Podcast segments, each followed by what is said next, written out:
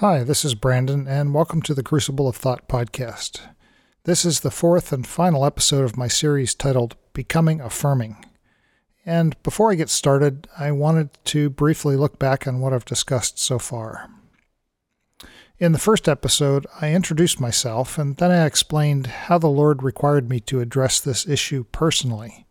And I gave some background on why this topic is timely for me personally and then I discussed the overall limitations to what I've been talking about in these episodes. In the second episode, I began by giving an idea of how I view scriptural interpretation, and then I discussed why the charge that becoming affirming is not taking the easy way out for Christians. I also covered my thoughts on why not everything going on related to gender and sexuality is all good.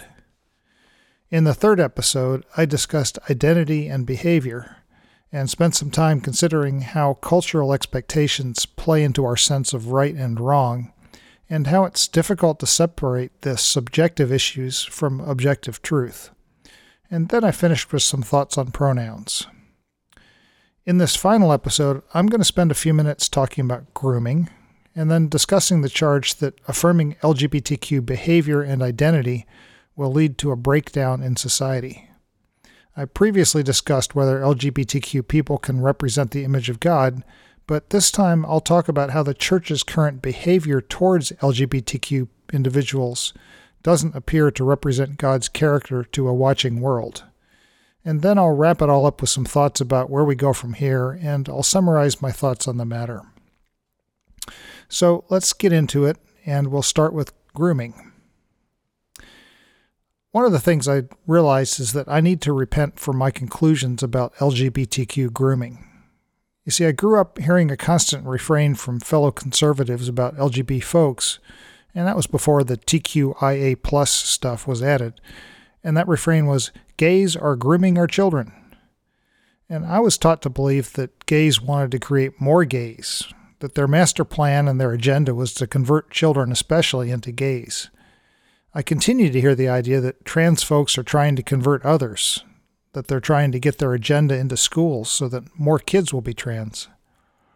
Well, looking back on that assertion with a new perspective, I now find it unbelievable and, frankly, more than a little silly, to be honest.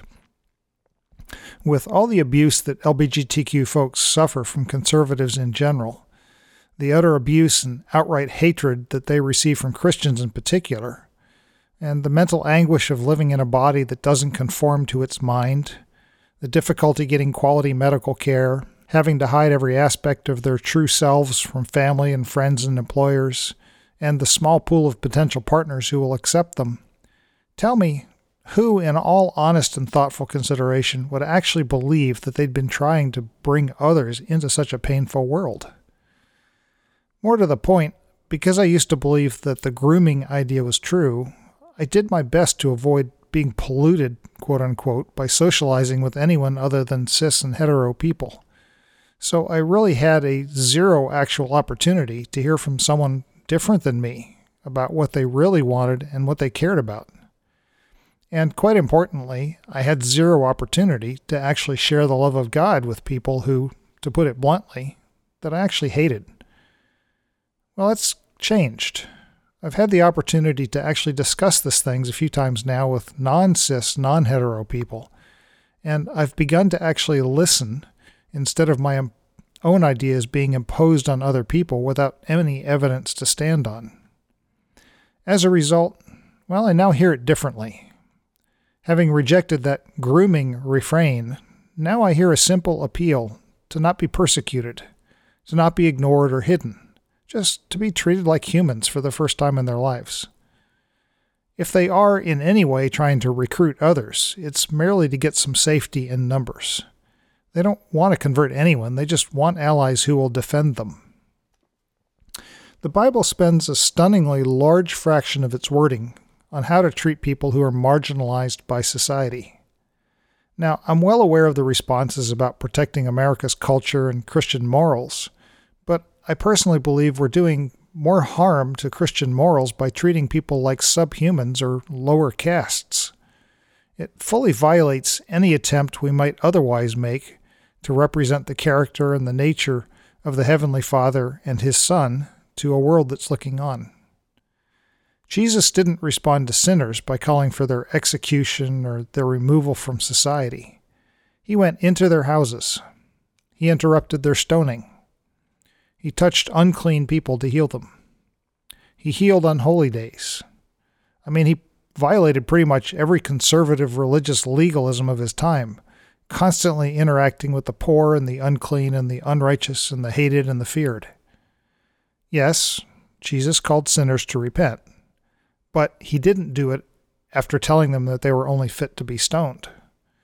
He only did it after showing them unrelenting, unfiltered compassion and love. Until we put down the rocks and we spend time in unjudgmental conversation and selfless, agenda free ministry, in other words, until we know them intimately, we have no right or place to call them to repent.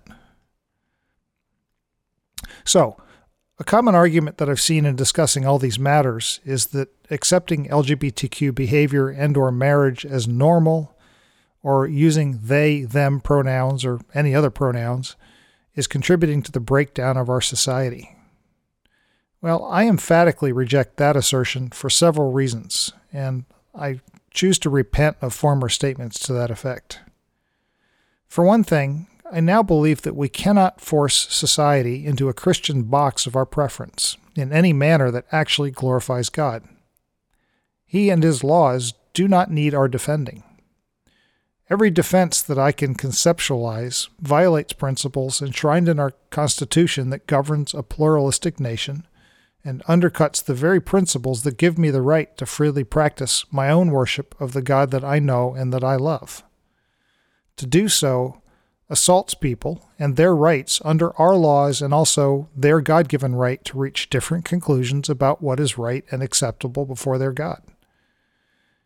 Any religious or political box that I helped construct will necessarily only fit my own doctrine. Any box constructed by anyone will always exclude other practicing, God fearing children of the same living God who simply hold to different doctrinal specifics. And that is exactly why the Founding Fathers emphatically rejected religious tests and state mandated religion. And for another reason, I've concluded that God Himself is addressing some things in the church that desperately need changing, and specifically, how we will treat those with whom we disagree, and how we show His love and His justice and His righteousness to the marginalized and the outsider. If God's hand is behind the stirring of the waters, it's not my place to cling tightly to that which I find comfortable and familiar. Rather, it's my place to ask Him, to quote David from Psalm 139 Search me, O God, and know my heart. Try me, and know my anxious thoughts, and see if there's any hurtful way in me, and lead me in the everlasting way. I've often heard an argument in Christian circles, and in fact, I used to make this argument myself that every significant breakdown in a major culture was preceded by a breakdown in traditional family values. However, I've looked into that assertion and found that, first of all, it's not as clear a correlation as I had assumed. And second of all, what correlation does exist is not necessarily causation. Changes in family structures and sexual behavior did not necessarily cause the society to fail. They simply occurred in parallel with the failure that occurred for many reasons, many other reasons. And all too often, in fact, those breakdowns were caused by autocratic or dictatorial rulers who were convinced that their own religious or moral structure could be imposed on the entire society by force. Trying to hold our culture together by forcing marriage and sexuality into a supposedly traditional box will not work. It's often been said you cannot legislate morality. Well, I believe that to be true. Imposing morality on a nation by legal force will not in any way, shape, or form bring revival to that nation. It will only cause further division and strife, and it itself will lead to the destruction of our society and our nation.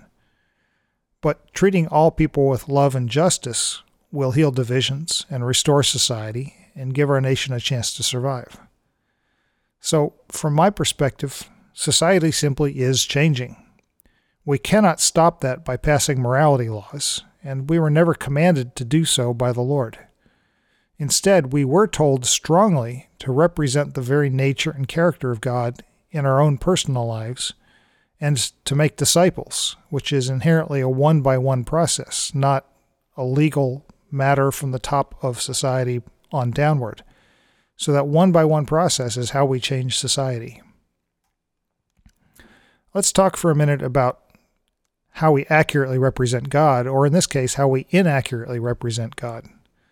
I'm increasingly convinced that the conservative church is failing to accurately represent God's character, specifically in how it treats this gender questioning 30% of an entire generation and those of other generations, and the whole issue of gay marriage and rejection of homosexuality in general. What I see is a stunning lack of love demonstrated towards those who don't fit traditional molds.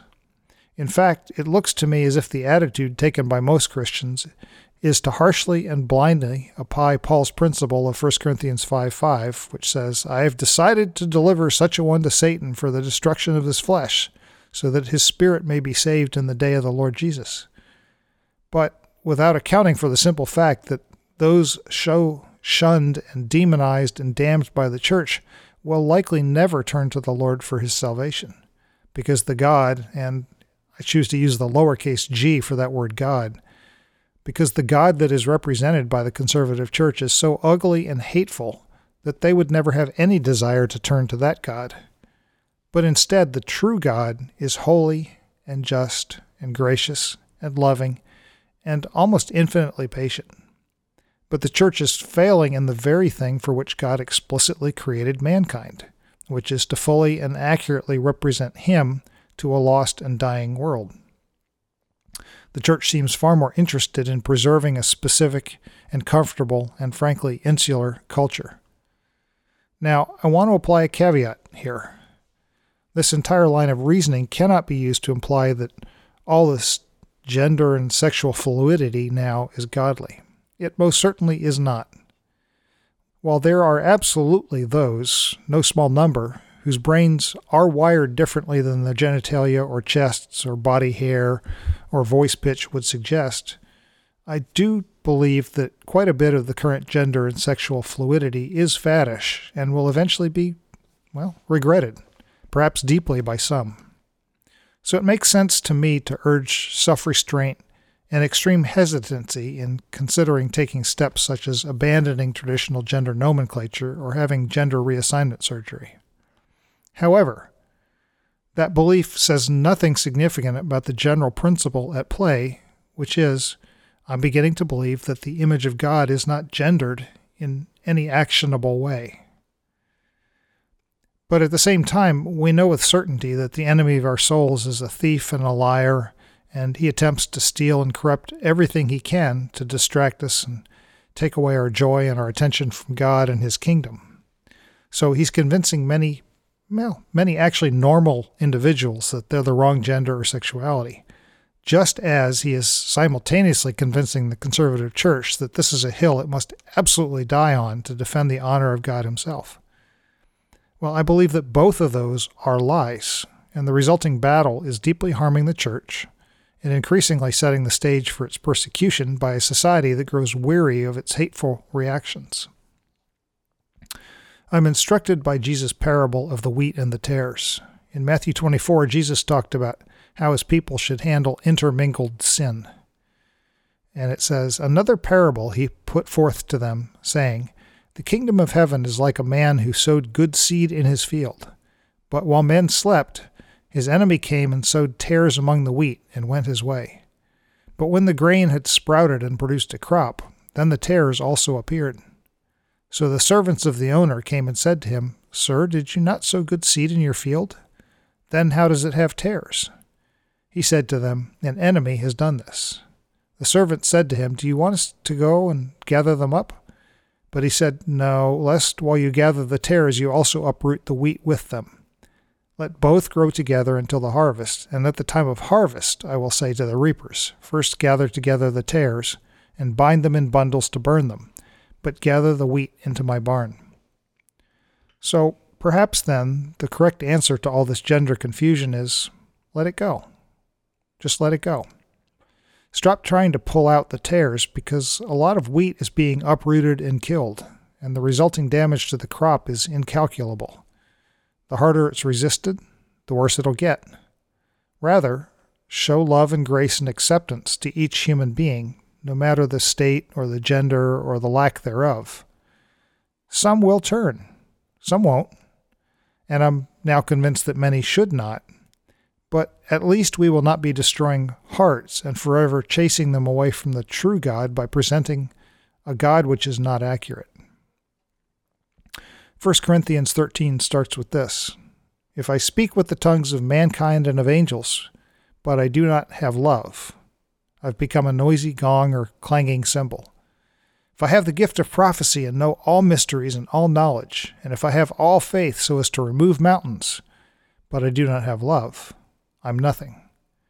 If I give away all my possessions to charity, and if I surrender my body so that I may glory, but do not have love, it does me no good. So the ultimate question becomes how do we show love? Is it more loving to diligently stand against a flood of change, knowing that we alienate millions from a loving God?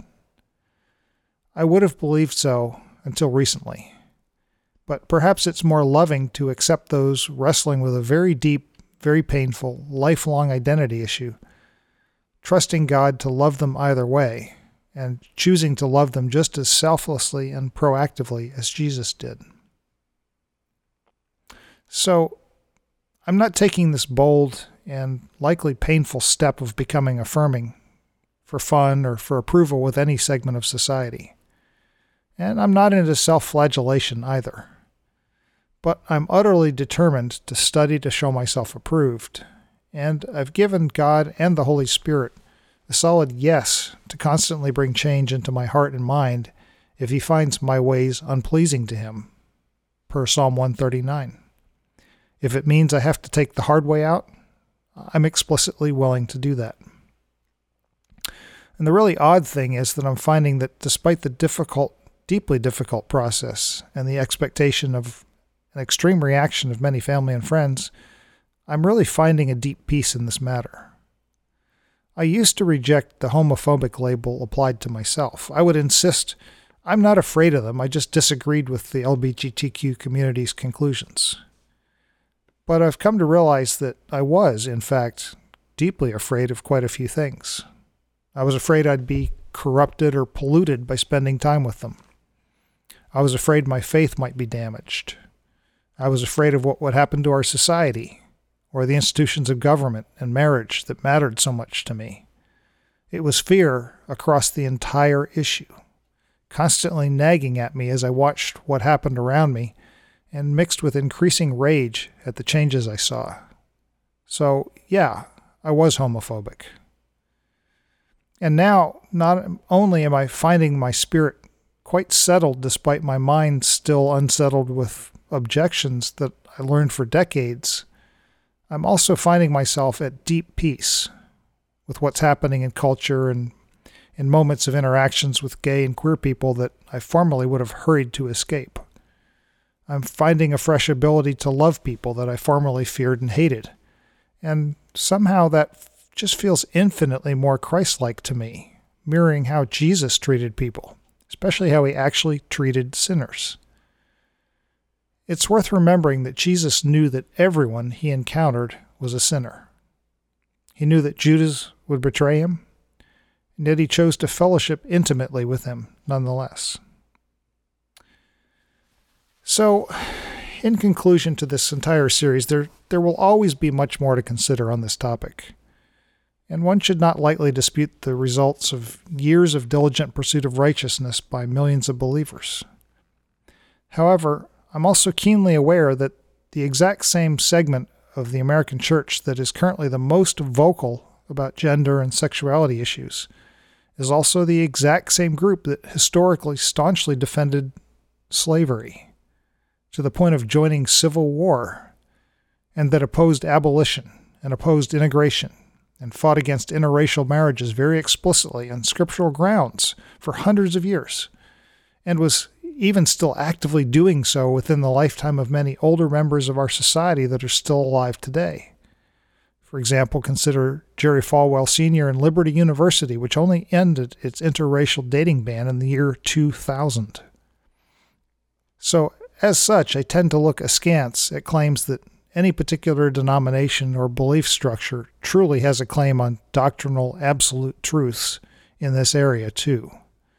They've been deeply wrong before, and they came to the table with a wealth of very flawed but very confident scriptural interpretation to back it up.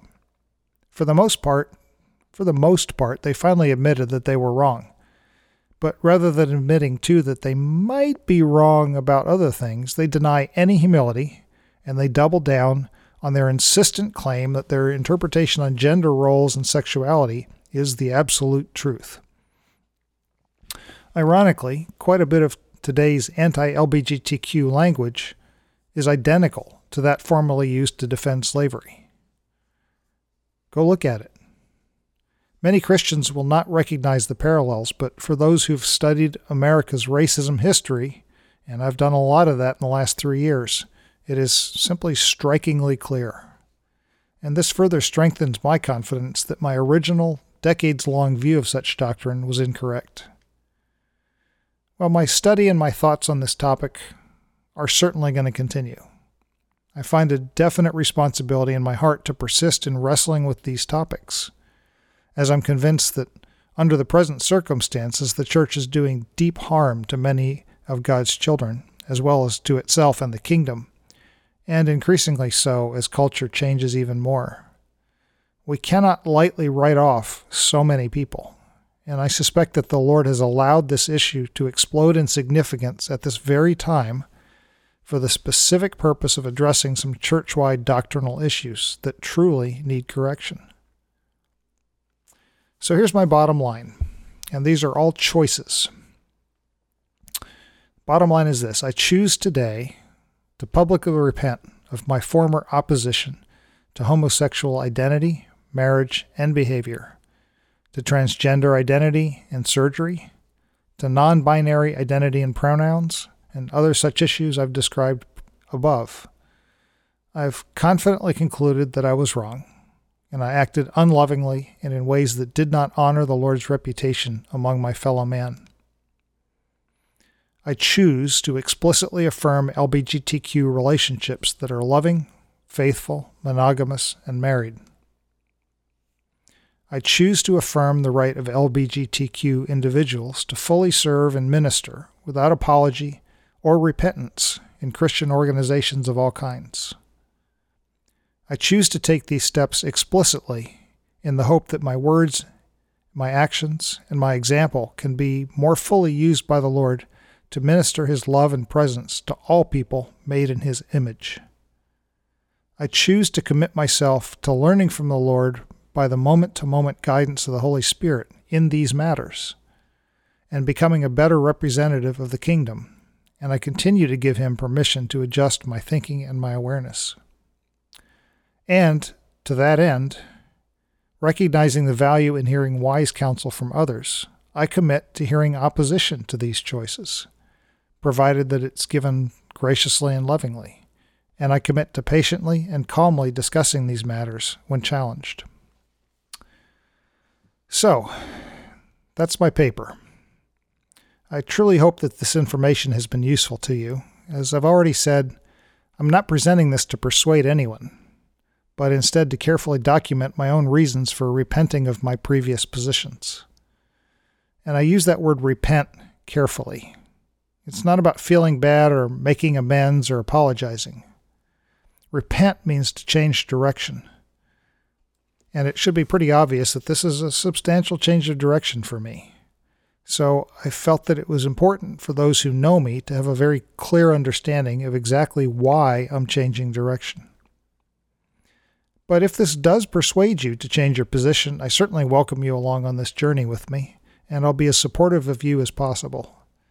But more than that, I want to find out how we can minister God's love to those that the church has historically rejected and is becoming even more strident about rejecting in the future. So someone needs to teach them about Jesus' true love for them, and I hope you'll consider joining that specific work. I'm not in this to feel good about people. I'm in it to tell them about how the Lord loves them, just as they are, and to find ways to introduce them to Him for the first time. As I've said many times in this series and on my podcast, thanks for coming along on this journey with me, and I welcome you to a little bit of my world. So we'll talk again soon.